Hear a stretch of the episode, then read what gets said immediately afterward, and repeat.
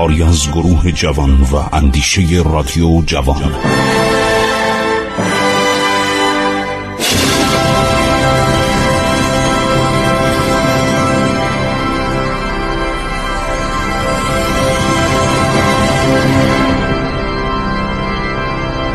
بسم الله الرحمن الرحیم. با عرض سلام و احترام خدمت شما شنوندگان عزیز رادیو جوان.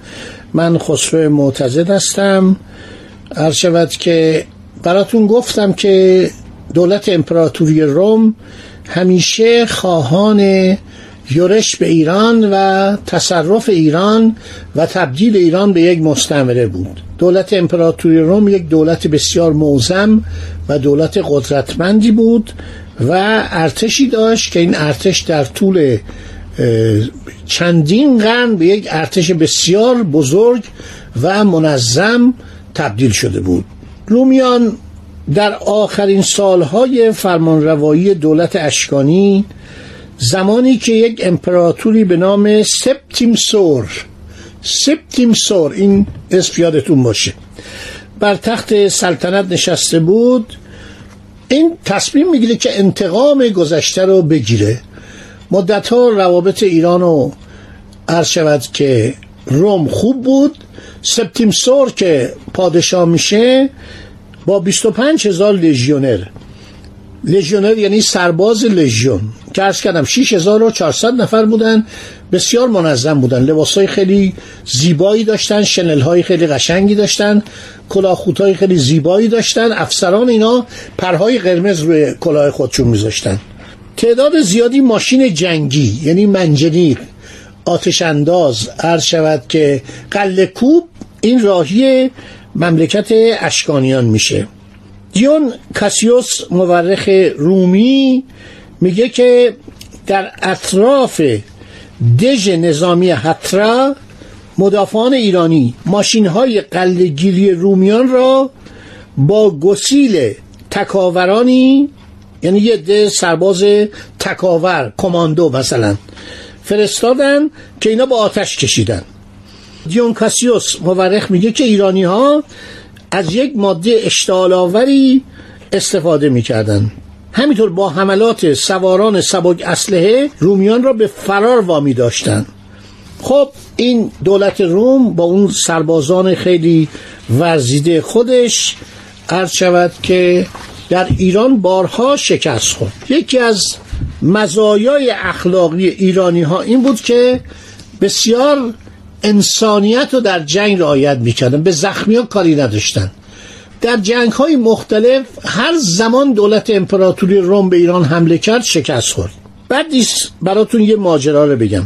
تراژان امپراتور معروف روم در سال 115 میلادی یک دفعه اعلام می‌کنه من می‌خوام ایران رو بگیرم. خسرو پادشاه اشکانی که در اسناد رومی از او به نام آزوروس نام شده بین سالهای 109 تا 129 میلادی بوده. وقتی می‌فهمه که تراژان می‌خواد بیاد و ایران رو به آتش بکشه سیاست زمین سوخته رو به کار می‌بره. یعنی نگذارید آزوغه آب خوردن گوشت وسایل زندگی وسایل گرما هیچی به رومی ها برسه. دشمن رو بیارید داخل کشور نابودش کنید. تراژان این بار که می‌خواد به ایران لشکر بکشه خب این تجربه کراسوس و عرض شود که آنتوان و سپتیمسور و همه اینا مد نظرش بود. تراژان گسیل ارتشی بین 100 تا 150 هزار نفر. حتی 200 هزار نفر رو پیش بینی می‌کنه. آندر ورستانتیک که بهش اشاره کردیم می‌گوید یک سرباز ایرانی از دیدگاه سرداران رومی با دو سرباز رومی با دو لژیونر رومی همراه بوده. شما در نظر بگیرید برابر دو تا لژیونر بوده سرباز ایرانی. لژیونرها سرباز حرفه‌ای بودن. اینا سرباز وظیفه نبودن. اینا سربازایی بودن مثلا 20 سال در ارتش خدمت می‌کردن. در جنگ های مختلف. حالا میگه سرباز اشکانی برابر دو سرباز لژیون بوده. آندرورستانتیک میگه. تراژان ابتدا ارمنستان رو می‌گیره بعد پیشروی می‌کنه شهر کتیسپون رو به تصرف در میاره. ما یک پادشاهی در ارمنستان داشتیم به نام پارتا مازیراس. اشکانی بوده. برادر خسرو بوده. عرض شود که این میره به دیدن تراژان که آقا شما با سرزمین ما چه کار دارید؟ دستور میده پارتا مازیراس رو در همونجا بکشن. این امپراتور روم خیلی از خودش راضی بوده. بعد می‌رسه به تیسفون. با کشتار شدیدی شهر تیسفون رو عرض شود که تصرف می‌کنه. پس از چند هفته ناچار میشه پایتخت رو ترک کنه. خیلی جالبه. یک بیماری مرموز در پایتخت مصری میشه عده زیادی از سبایان روم رو به هلاکت میرسونه. تراژان میگه من آرزو دارم خلیج فارس رو ببینم. خیلی از خلیج فارس عرض شود که علاقه داشته که خلیج فارس رو ببینه. خیلی از خلیج فارس تعریف شنیده بود. این میره به اونجا 24 ساعت میمونه در کنار خلیج فارس. کشتیال رو نگاه می‌کنه جنگ در می‌گیره. تیسفون مردم از اطراف قبائل توائف اشایر کم کم به پایتخت نزدیک میشن. تراژان برای اینکه تیسفون از بین بره ببینید در نهایت بیشرمی دستور با آتش کشیدن پایتخت رو میده. باغهای عمومی به کلی ویران میشه. اینا رو مورخین رومی نوشتن ها. تراژان نمی‌تونه صبر کنه. فرار می‌کنه. بین رام میمیره. میمیره یا کشته میشه. امپراتور بعدی سپتیم سوره که اونم شکست می‌خوره. بعد از این یه امپراتوری میاد به نام کاراکالا که پسر سپتیم سور بوده. نامش مارکوس اورلیوس آنتونیوس. کاراکالا. بسیار بیرحمه.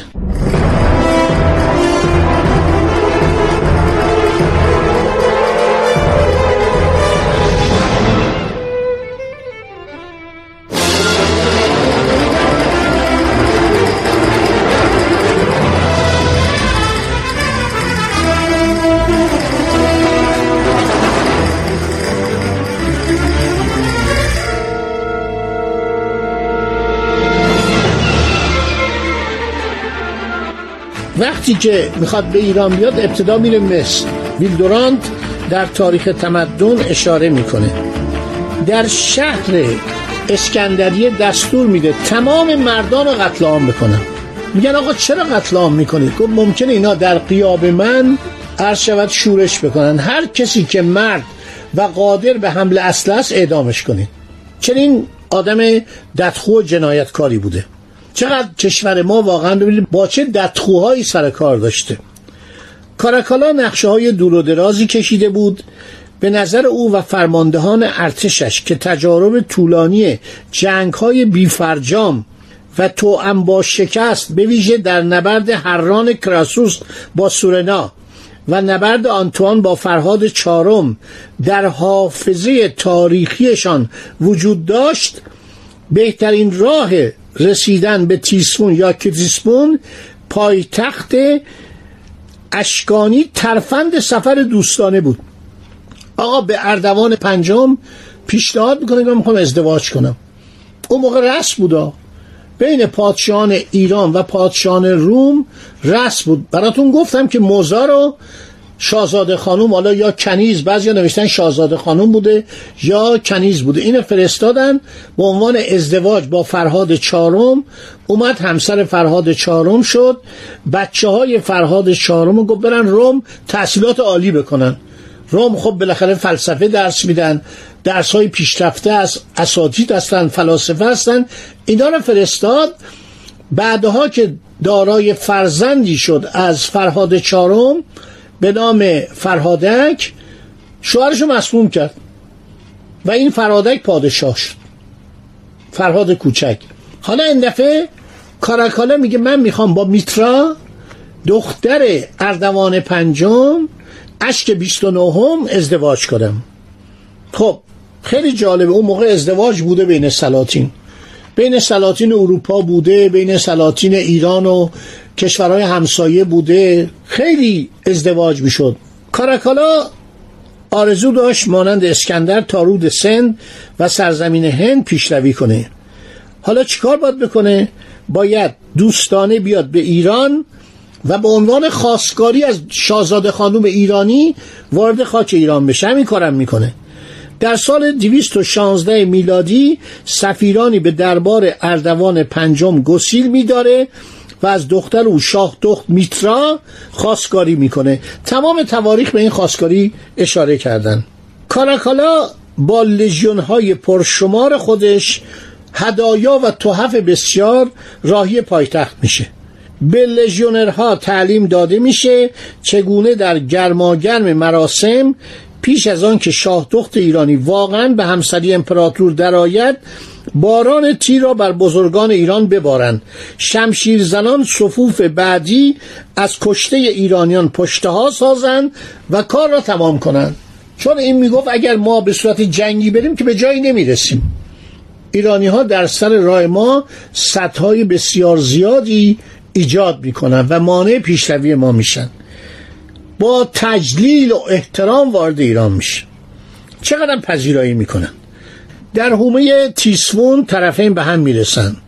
در حالی که دربار اشکانی تدارک مهمانی های خیره کننده ای را دیده بود کمانداران رومی دست به کار شدند میزبانان را به تیر بستند سپس شمشیرداران به صحنه ریختند اردوان و خانوادهش به چابکی از معرکه گریختند تدابیر یک جگان از محافظان شاه و هنگ هایی که بیدرنگ به صحنه رسیدن عده کشته شدگان را تقلیل داد.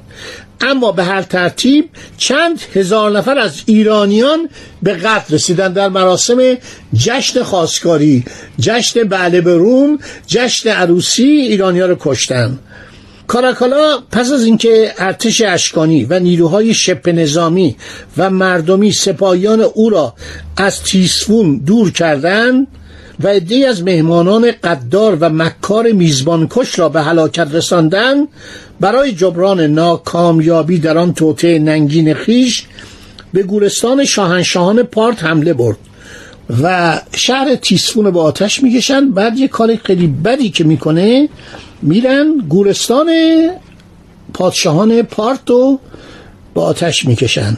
تمام مردم به ارتش ملحق میشن. دیگه ایرانی ها کاری ندارن که عرض شود که جنگ بین دو دولت اشکانی و دولت رومه و اون به ایران حمله کرده. از نظر غیرت از نظر تعصب از نظر اخلاق ایرانیا پشت سر دولت قرار می‌گیرن. و کاراکالا با بی آبرویی با بیچارگی با بدبختی فرار می‌کنه و نظامیان روم از فرار می‌کنن. بعدم تقیان می‌کنن. این خیلی جالبه. به قدر این جنگ آبروریزی بود که سربازان به سال 217 میلادی به ضرب خنجر هلاکش کردند ماکرینوس فرمانده گارد سلطنتی خودش میشه امپراتور. و ماکرینوس از اردوان پنجم عذرخواهی می‌کنه. میگه من حاضرم قرامت بدم. دیویس میلیون سکم به ایران می‌پردازم. خدا نگهدار شما تا برنامه بعد.